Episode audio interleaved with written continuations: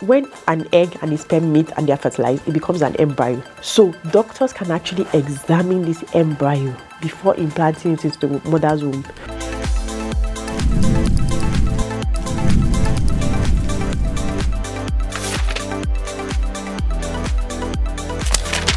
What's up, beautiful people? Welcome to another exciting episode of TTC Diaries with Dr. O. You already know. And in today's episode, we're discussing a very interesting yet controversial topic, okay? And this topic is about gender selection.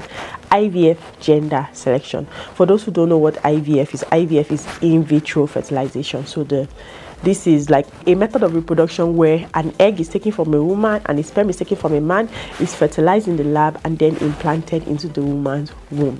Then to answer the second question, what is gender selection? Gender selection is choosing the gender of your baby. So determining whether your baby is going to be male or female. And I'm sure a lot of you would love that. But some people also have issues with this, like ethical issues that is it right to determine what gender of your baby is going to be? You're cheating nature, you're going to affect the population of the earth, the environment, and blah blah blah.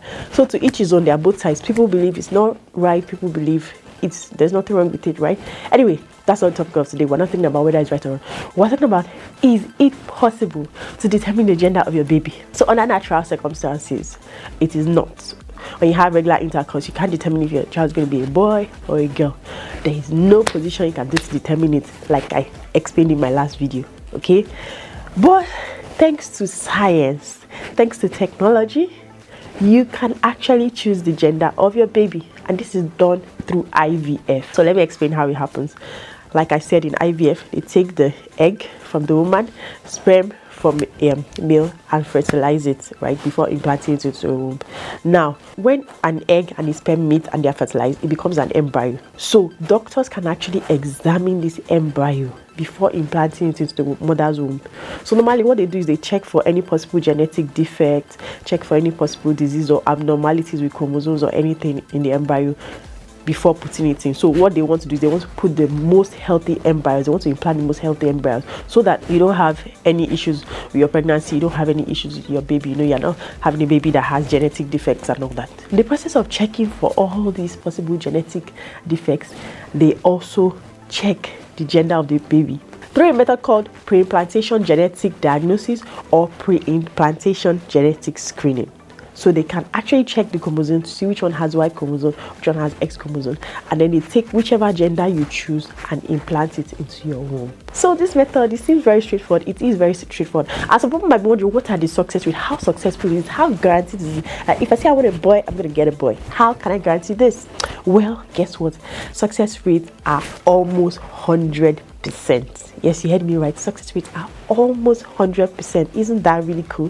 So I can decide that mm, I want a boy and I can get a boy. I can decide I want a girl, I get a girl, you know? Because some people are like, oh, I have so many girls, I want a boy, can I have a boy? And then they keep having another girl. Or someone like, I have too many boys, these boys are driving me crazy, can I just get a girl to balance things out? And they have another boy. So now you have your chance with IVF to choose what you want. But now, let's talk about the costs how cost effective is it or rather how expensive or affordable is this? Well this procedure is actually expensive. You know except you are dangote or bill gates or elon musk this procedure is actually expensive.